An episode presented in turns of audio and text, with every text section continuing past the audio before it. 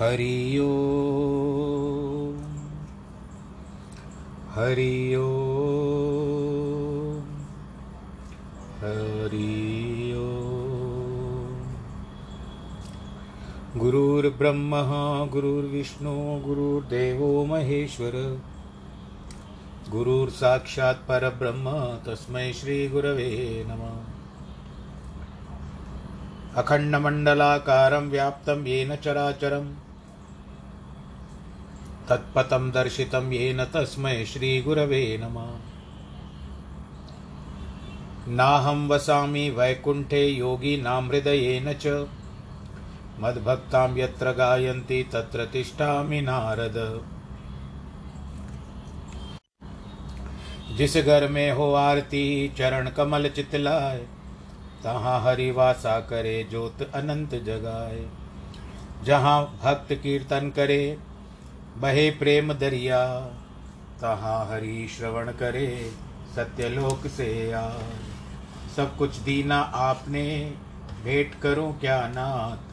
नमस्कार की भेंट लो, जोड़ू मैं दोनों हाथ। श्री कृष्ण गोविंद हरे मुरारे, हे नाथ नारायण वासुदेव श्री कृष्ण गोविंद हरे मुरारे।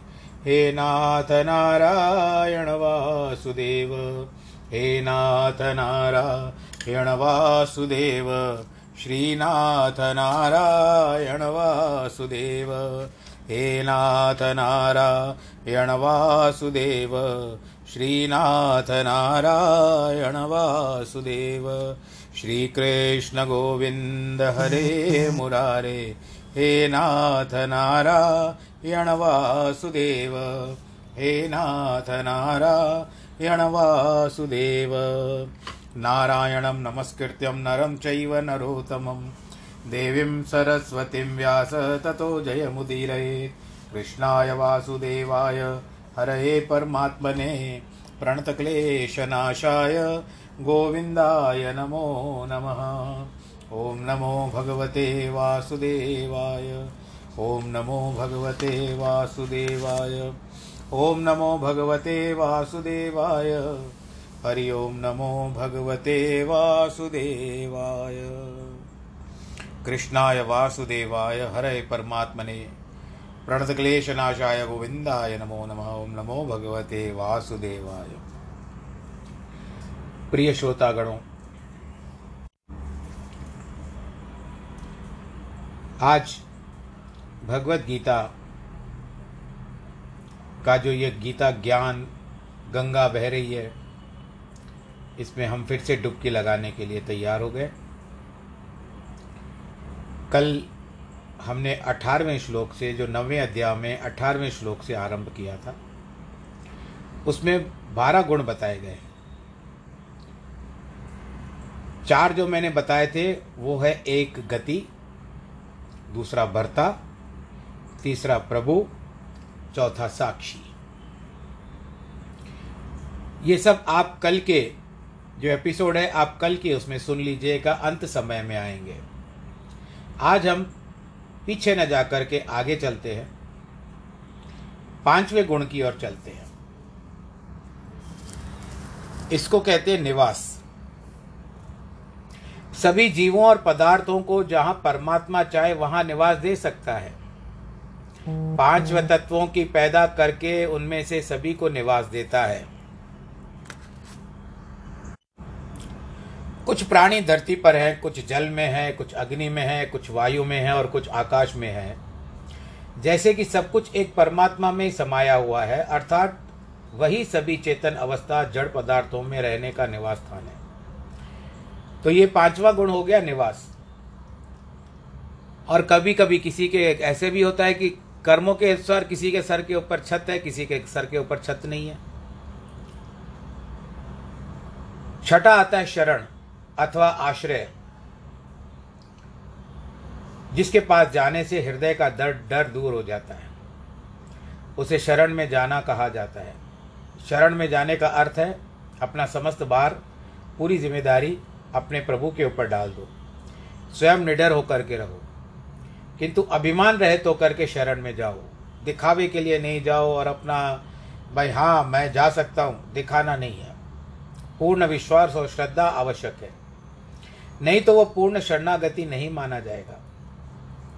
किसी भी समर्थ पुरुष की शरण शरण में जाएँगे तो वह रक्षा करेगा ही। भगवान से अधिक समर्थ और कोई नहीं है। इसलिए वही सच्चा सहारा और शरण देने वाला है। क्योंकि जन्म मरण के दुखों से बचाने वाला वह एक ही है। जो कोई अपने को बड़ों की मालिक अथवा गुरु की शरण लेता है, वो इनके गुण दोषों को नहीं देखते और उन्हें बचाते हैं। भगवान उन सबसे अधिक शक्तिमान है और जो कोई इसकी शरण में जाता है, उसे किसी का डर क्यों रहेगा? कितने उदाहरण शास्त्रों में आते हैं कि शरणागत की रक्षा के लिए कितने लोगों ने अपने बलिदान दे दिए। पन्नाधाय को देखिए। उसने अपने बच्चे को बलिदान दे दिया।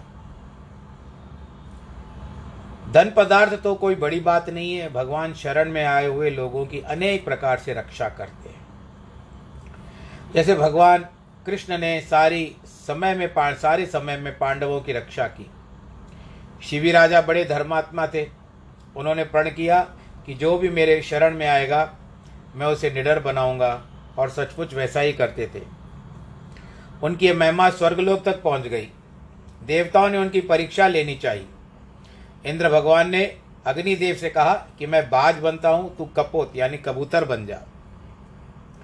मैं तुम्हें, तुम्हारा पीछा करूँगा, तब राजा शिवी के शरण में ले लेना। देखते हैं कि वो मुझसे बाज के रूप में और तुम कबूतर के रूप में की, तुम्हारी कैसे रक्षा करते ऐसा निर्णय करके दोनों ने उड़ना आरंभ किया। कपोत जाकर राजा शिवी की गोद में गिरा और कहने लगा, राजन, यह बाज मुझे खाने के लिए पीछे पड़ा है। इससे मेरी रक्षा करो। मैं आपकी शरण में आया हूँ।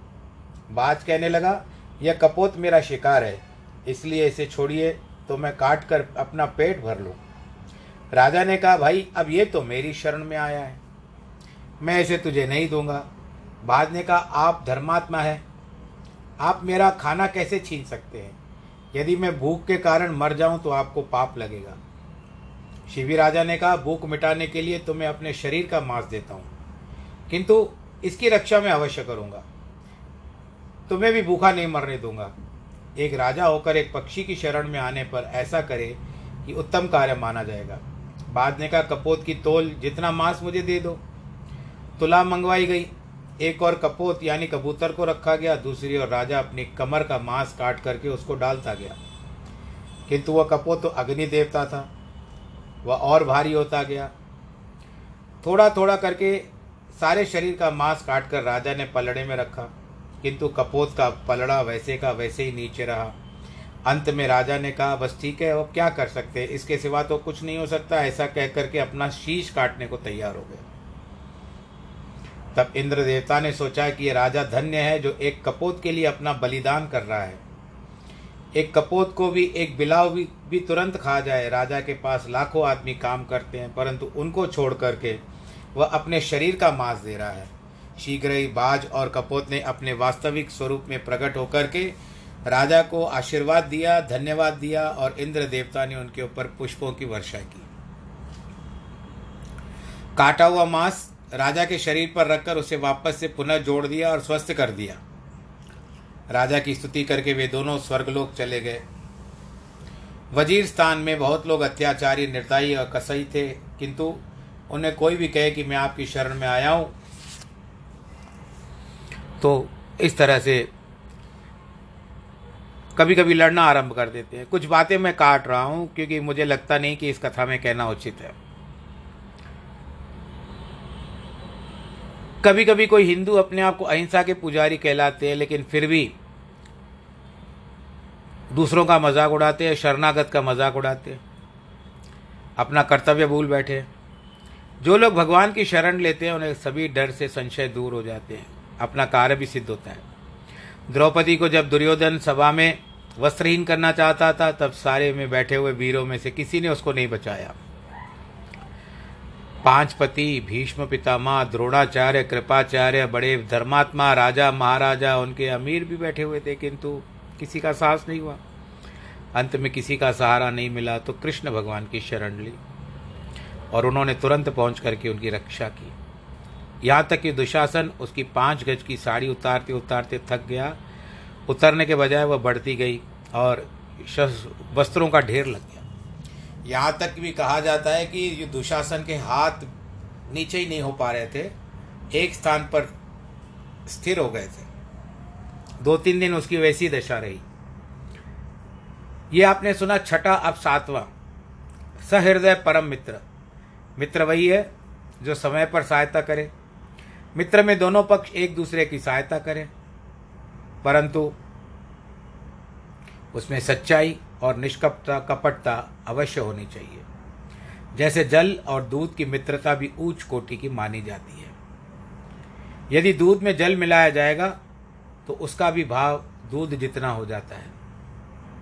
जब दूध उबलने को रखा है तो अग्नि जल को सुखा देती है तो दूध उछलकर अग्नि में पड़ने से बाहर निकलने की कोशिश करता है। यदि उस समय वह जल का छीटा डाला जाता है तो फिर शांत हो जाता है। उसका जल से बहुत प्रेम है। जल भी उससे अपनी मित्रता में निभाता है। उबलते समय दूध से पहले अपने आप को जलाता है। उसके बाद दूध गर्म होता है। दूध में अगर जरा भी पानी हो तो दूध मलाई बन जाएगा, लेकिन जलेगा नहीं। जल अपने आप को न्यौछावर करके दूध को बचाता है। कि यदि दूध में खटाई डालेंगे तो दूध और पानी अलग हो जाएगा। मित्र धर्म भी उस दूध और पानी के मिलाप के कारण समान ही है। यदि कोई कपटी हुआ तो मानो मित्रता खटाई में पड़ जाती है। स्वाद भी गया, मित्रता भी गई। मित्र धर्म निभाना बहुत कठिन है। मित्र धर्म निभाया था कर्ण ने, भले नकारात्मक रूप से निभाया था, परंतु उसने दुर्योधन के साथ मित्रता निभाई। बीज नष्ट नहीं होता है। आज भी कई सच्चे मित्र हैं। किंतु उससे भी बढ़कर है परम मित्र, जो किसी भी स्वार्थ के बिना दूसरों का उपकार करता है। साधारण मित्रता के प्रति उपकार की आशा रहती है। यदि समय आने पर मित्र को सहायता नहीं मिलती तो दुखी होता है, किंतु सहृदय मित्र के मन में ऐसी भावना बिल्कुल नहीं आती। वह उत्तम प्रकार की सच्ची मित्रता केवल संत महात्मा और परमात्मा ही रख सकते हैं। परमात्मा तो सारा जीवन हमें जीविका प्रदान करते रहते हैं, सब कुछ देते रहते हैं, कभी भी लेने की इच्छा नहीं रखते और न ही किसी की रोजी बंद करते हैं। इसके लिए रामायण में बात आती है कि धीरज धर्म मित्र अरु नारी काल परखिए चारी। इन चारों की परीक्षा कठिन समय में कर सकते हैं। वह धैर्य कैसा जो केवल सुख के समय में हो। दुख क्लेश आए तो चिंतित होकर अशांति में दुखी हो जाएँ। जो दुख के समय भी शांत चित्त रहता है, वही सच्चा धैर्यवान है। किंतु वह शांति भी सात्विक होनी चाहिए। वह उसी को मिलेगी जो पाप नहीं करता, अतः उसे कोई डर नहीं रहता। धैर्य सभी शुभ लक्षणों में सर्वोत्तम है। धर्म की परीक्षा भी मुसीबत के समय होती है। जरा सा कष्ट आने पर यदि धर्म को पीठ दिखा दी जाए तो धर्म कैसा? जो धर्म पर चलता है तो आपत्ति के समय धर्म उसकी रक्षा करता है। भारत खंड सारे ब्रह्मांड में एक प्रकार की धर्मशाला है, अर्थात धर्म का घर है। ऐसे देश में रहकर जो धर्म का सम्मान नहीं करता, वह रावण के सम्मान दुखी होकर के पश्चाताप ही करता है। इसी प्रकार सच्चे मित्र वही है जो दुखों के समय काम में आते हैं। ऐसा न हो कि जो सुख के समय अपना आपका उन मनोरंजन करे, प्रेम करे, लेकिन दुख और गरीबी के समय मुख मोड़ करके चला जाए। भगवान रामचंद्र ने तो मित्र के लिए कहा, यदि अपना दुख सुमेरु पर्वत जितना भारी हो तो उसको मिट्टी के कड़ के जितना समझो। परंतु मित्र का दुख एक छोटी सरसों जितनी होती है, अणु मात्र भी हो तो भी उसको, उसका दुख जो है पर्वत के समान समझना चाहिए। इसी प्रकार स्त्री की सच्चाई भी कष्ट आने पर प्रकट होती है। वह पत्नी सच्ची पत्नी नहीं है जो कष्ट के समय अपने सुख के लिए सबसे मुख मोड़ लेती है। सहायता नहीं करती, सहानुभूति नहीं दिखाती। सीता माता का अनोखा उदाहरण है, उन्हें वनवास नहीं मिला था। तब भी वह पति के साथ वनवास में गई, उनकी सेवा की। भगवान रामचंद्र ने स्वयं उनसे कहा कि कभी मायके और ससुराल में रह करके चौदह वर्ष बिता दो, किंतु सीता ने स्पष्ट कहा कि, स्वामी, वनवास में पृथ्वी पर सोकर कंद मूल खाकर नंगे पाँव घूमकर जितने दिन बिताए और मैं इधर सेज पर सोकर स्वादिष्ट खाना खाऊं, यह मुझसे नहीं होगा। कुछ लोगों का कहना है कि परमात्मा तो केवल कर्मों का फल देने वाला है। वे परम मित्र कैसे हुआ? कुछ भी अधिक तो देता नहीं है, लेकिन वह सब कुछ कर सकता है। यदि प्रसन्न होता है तो कीड़े को भी राजा बना देता है। वह न्याय तो करता ही है, किंतु उसके साथ कृपा भी करता है। अन्यथा मनुष्य इतने पाप करता है कि वह कर्मों की आग में भस्म हो जाए। साधारणतः माँ बाप भी बच्चों को दंड देते हैं, परंतु उनमें प्रेम तो भरा हुआ रहता है। उनका हृदय दया से भरपूर होता है। अन्यथा बच्चे फूलने उन्नत के बजाय मुरझा जाएँगे।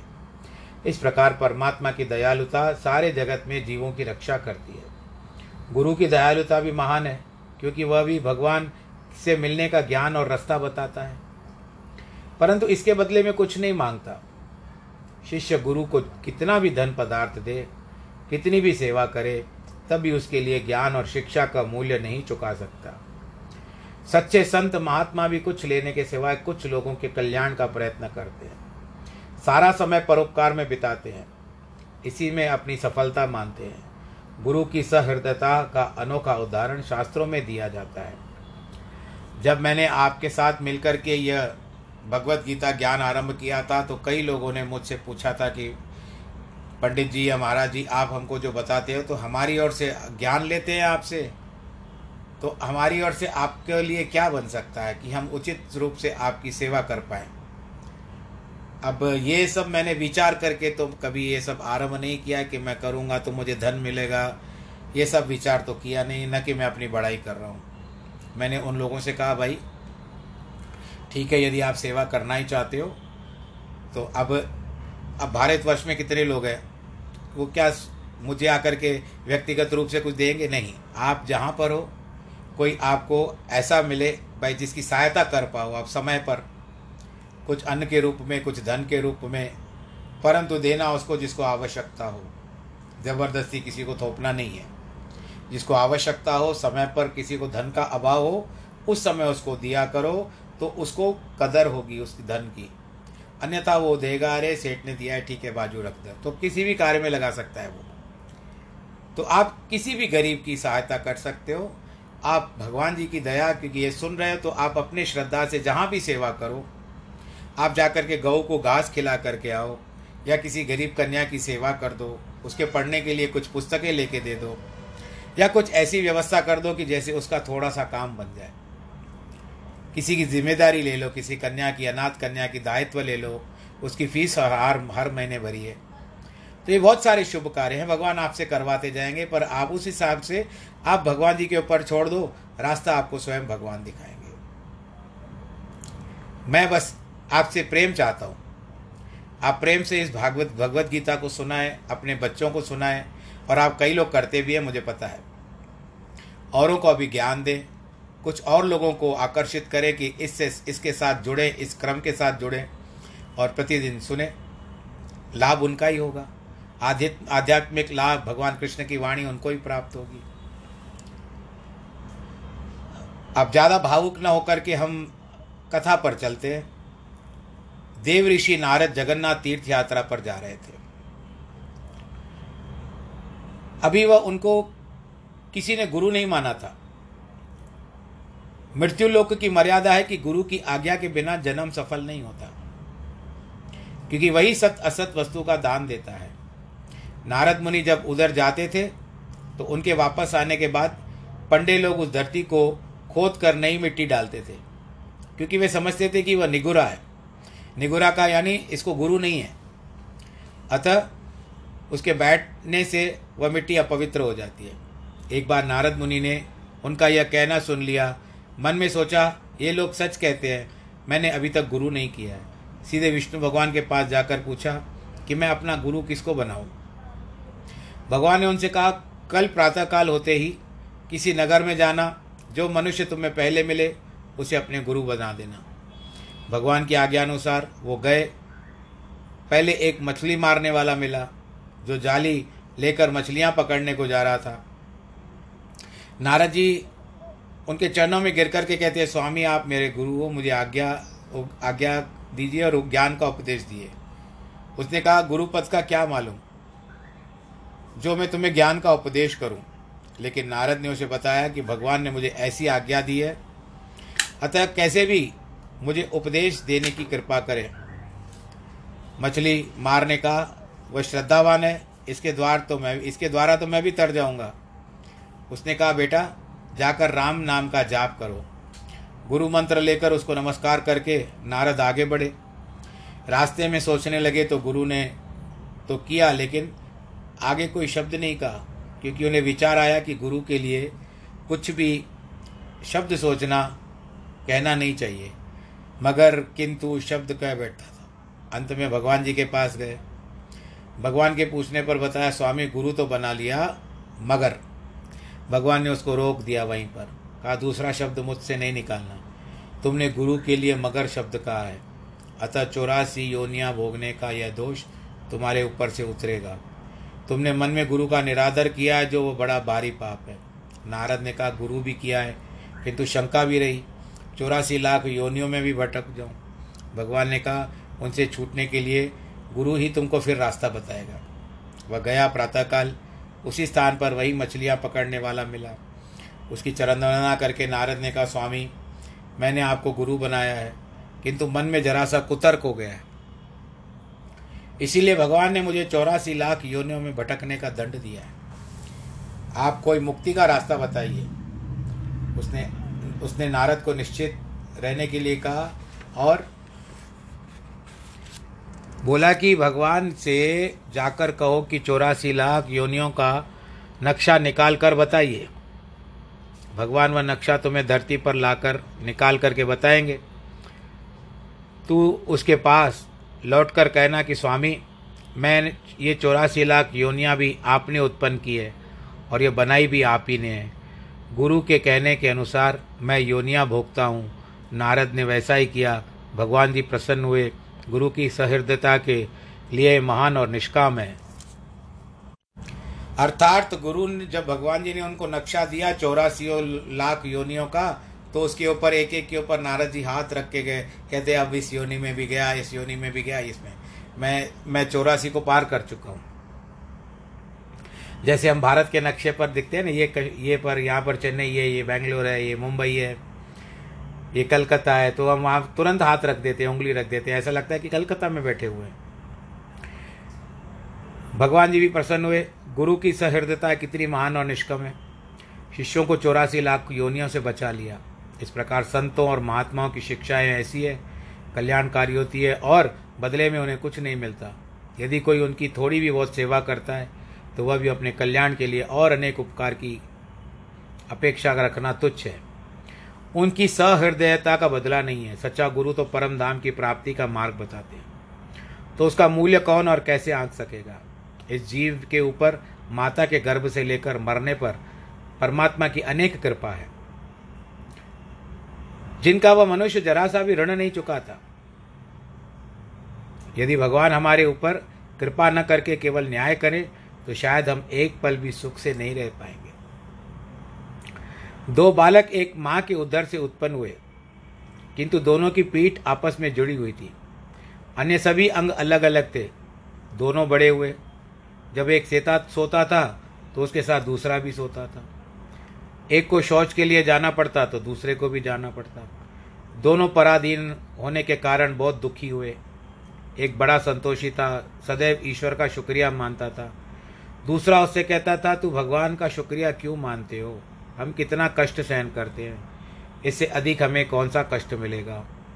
हम आराम से सो भी नहीं सकते। परंतु पहला कहता भाई परमात्मा तो हमारा मित, परम मित्र है। यह दुख तो हमारे कर्मों का फल है।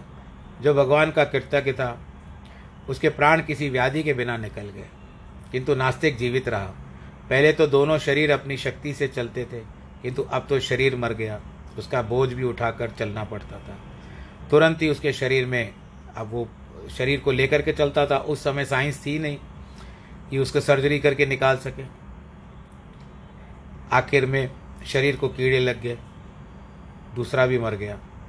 दोनों ने एक ही घर में जन्म लिया। दोनों के कर्म भी एक जैसे थे, लेकिन एक भगवान को धन्यवाद देकर पापों से मुक्त हो गया। ईश्वर की कृपा का पात्र बना और दुखी जीवन से छूट गया, परंतु दूसरा दुख और बढ़ा दिया उसने। बहुत प्राण जो थे कठिनता से निकले। अब आठवें भी आते हैं, उत्पत्ति करने वाला, नौ नाश करने वाला, दस स्थिति देने वाला। सभी जीव, सभी जीवों को पैदा करने वाला, पालन करने वाला, संहार करने वाला ईश्वर ही है। इस बात को सभी जानते हैं कि इस श्लोक में भगवान स्पष्ट कहते हैं, अखिल ब्रह्मांड में और कोई नहीं है जो इस बातों में रुकावट डाले। यदि भगवान की इच्छा हो तो सांसों को नियंत्रित करके वे जीवित जीवत रख सकते हैं। ग्यारहवा क्या आता है कि निदान। इसको क्लियरेंस भी कह सकते हैं। इस शब्द के दो अर्थ हैं, निधि और घर। निधि का मतलब खजाना और घर का मतलब घर। भगवान ही सभी का घर है। वही प्रत्येक प्राणी का परम धन है। सभी मनुष्य अंत में उसी में लीन हो जाते हैं। अर्थात उसी को प्राप्त होते हैं। भगवान कहते हैं कि सोना, चांदी और जवाहरात की खान भी मैं ही हूँ। और बारवा आता है अविनाशी बीज।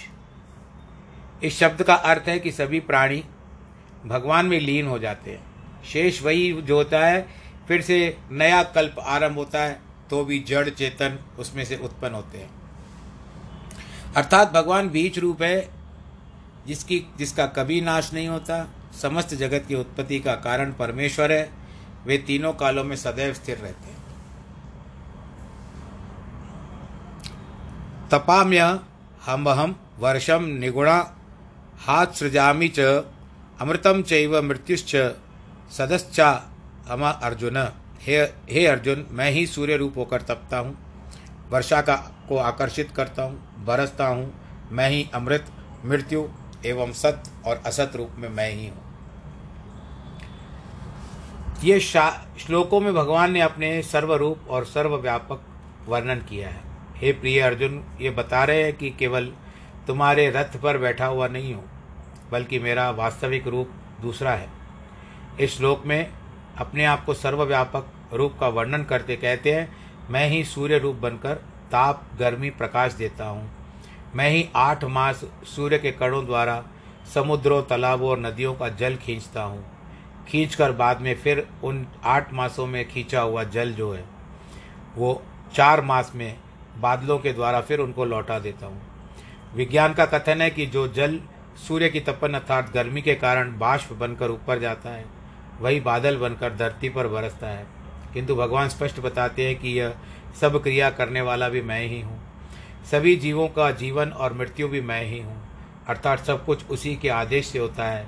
साधारणतः आदेश और आदेश देने वाला दो भिन्न भिन्न वस्तुएँ होती है।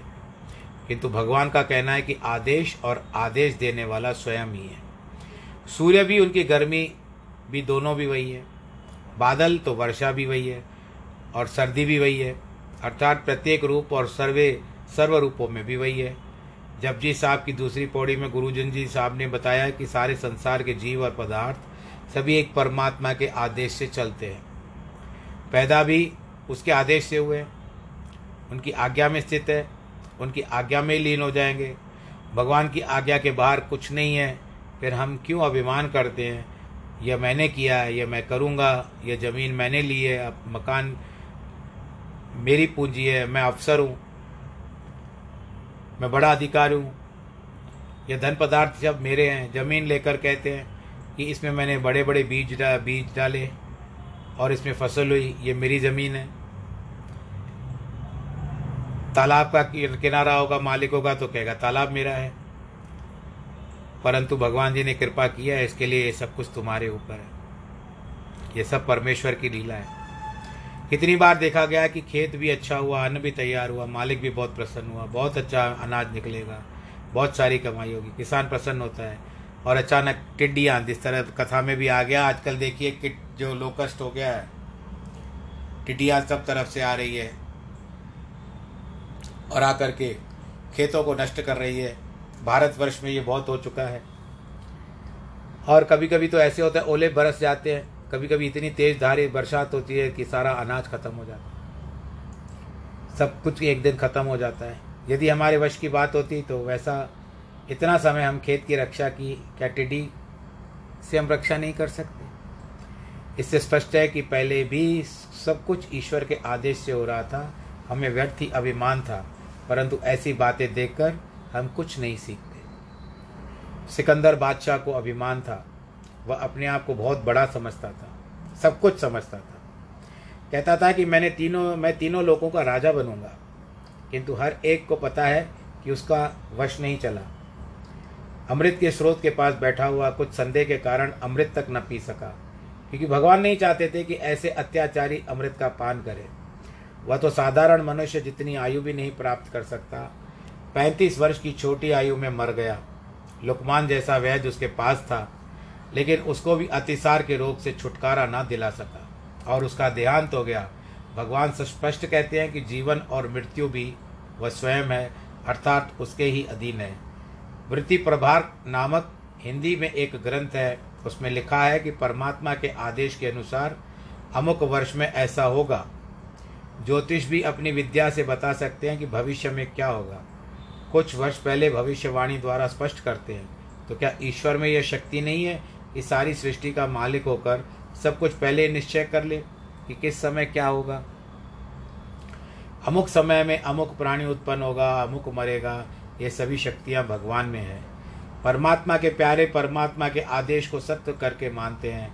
नानक प्रकाश में लिखा है कि जब गुरु साहब उच्च शरीफ में पीर, पीरज लालुद्दीन के पास गए, उन पीर से उनकी बातचीत हुई। गुरु जी ने कहा, सारी सृष्टि एक परमात्मा के आदेश से चल रही है। वह जो कुछ करता है, सर्वथा ठीक है। पीर ने कहा, पूर्णता स्वीकार नहीं की। गुरु जी ने उनसे कहा, मैं यहाँ रह जाता हूँ, तुम जाकर परीक्षा कर लो। वह समुद्र की ओर गया। किनारे भी समीप एक पहाड़ी थी। वहाँ एक संतों की मंडली बैठी हुई थी। उनके नीचे अथाह समुद्र उमड़ पड़ रहा था। उन्हें देखा कि समुद्र में वर्षा हो रही है। मन में सोचने लगा, पहले ही समुद्र में अपार जल है, फिर इसके ऊपर बरसात क्यों? सूखी धरती पर गिरनी चाहिए, बालू पर गिरनी चाहिए, जहाँ पर जीव होते हैं उनको मिलना चाहिए।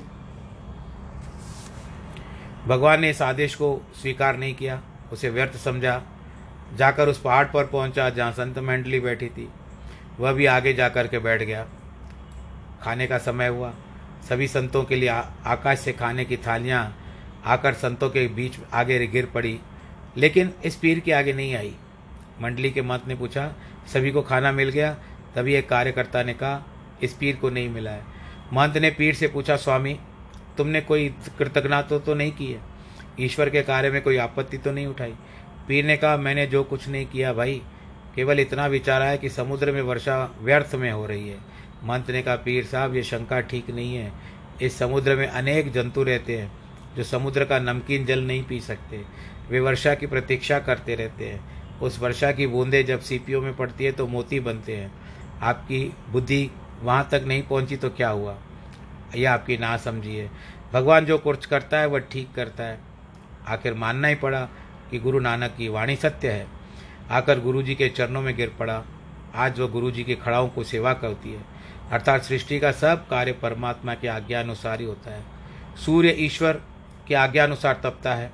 बादल, वर्षा, सर्दी, गर्मी, जल ईश्वर के उपदेश से होता है। काल भी उनकी आज्ञा से चलते हैं। यमराज भी उनके दास है। सारी शक्ति परमात्मा की है। होना होता है होता है तो नहीं होना होता है तो नहीं होता है। तो इस तरह से अहंकार नहीं करना चाहिए। विषयों में नहीं फंसना चाहिए। मन की भावना को टेढ़ा नहीं करना चाहिए। तर्क वितर्क नहीं करने चाहिए, क्योंकि जानते हो कि आपकी आयु अल्प है। आपको भगवान के द्वारा जो भी मिला है, आप उसको लेकर के आनंद के साथ लो। अब जैसे अब बीच में लॉकडाउन हो गया था तो लोग कुछ अनाज बांटते थे और कुछ जो बेचारे निर्धन थे, जिनको खाने पीने का नहीं था, वो जाकर के अनाज लेकर के आते थे। तो क्या कभी किसी ने उस देने वाले से प्रश्न किया, भाई, तुमने ऐसा क्यों किया? कितना दिया? किससे लिया? तुम्हारे पास इतना धन कहाँ से आया? उन लोगों ने तो हाथ में अपना अनाज लिया, अपना हिस्सा लिया और वहाँ से चलते बने। उनको यह तक नहीं बना कि सामने वालों को बता दो, कभी कोई प्रश्न करो, क्यों? क्योंकि कहते हैं, हमारा काम हो गया। हमारा तो काम हो गया ना। हमको एक पल का पा या दो पल का जितना भी दिया होगा सामने वाले धर्मात्मा व्यक्ति ने तो उसके उसका तो काम हो गया। अब वो प्रश्न क्यों करेगा? तो परमात्मा ने भी आपको जिया, जो दिया है, अगर प्रश्न भी करता तो सामने वाला धर्मात्मा का आदमी कहता है, भाई, तुमको मिला तुम आगे बढ़ो, उठाओ और लेके चलते बनो। बाकी आम खाओ गुटलियाँ गिनने से क्या फ़ायदा? ऐसा बताया जाता है कि एक बार इंद्र देवता ने बलि राजा अकेला तपस्या कर रहा है। उसे इंद्र ने समाधि से जागृत करते हुए कहा, मैं तुम्हें इस अपने वज्र से मारूँगा क्योंकि तू मेरा आसन छीनने की तपस्या कर रहा है। राजा बलि ने सोचा, ऐसा करने में समर्थ है, किंतु मैं देखूँ। परंतु क्या मेरा वध इसकी हाथ से होता है क्या? योग बल से देखा, ये मेरे मुझे नहीं मार सकेगा। अतः उसने कहा, इंद्र, तुम्हें जो कुछ करना है सो करो। इंद्र देवता ने उसके ऊपर वज्र चलाया, कोई असर नहीं हुआ। यद्यपि उस वज्र से इंद्र ने कितने पहाड़ों को चूर चूर कर दिया था। अर्थात जीवन और मृत्यु एक परमात्मा के हाथ में है। परमात्मा अमृत रूप है। उसका यही अर्थ है कि नाम ही सच्चा अमृत है। नाम अपने, जपने की महिमा वेद शास्त्रों पुराणों, स्मृतियों सभी ने कही है। जैसे आग की एक चिंगारी हज़ारों लाखों मन लकड़ियों को जलाकर भस्म कर देती है। एक छोटा सा पारस पत्थर का टुकड़ा लाखों मन सोने, लोहे को सोना बना सकता है। वैसे ही नाम भी हज़ारों जन्मों के गुनाहगारों को नष्ट कर सकता है। राजा जनक ने जपे हुए नाम को देकर नरक में पड़े हुए जीवों का उद्धार करके सबको बचाया था। परमात्मा सत्यचित आनंद स्वरूप है। ये सभी स्वीकार करते हैं। असत कैसे? असत वस्तु है कि तीनों कालों में न हो। वह सारा संसार अज्ञान से बना हो वासना रूपी खंभों से गड़ा हो। स्वप्न में हम कितनी रचना करते हैं। राग द्वेष उत्पन्न होता है, किसी को मारते हैं किसी से मार खाते हैं, ये सब देखते हैं स्वप्न में।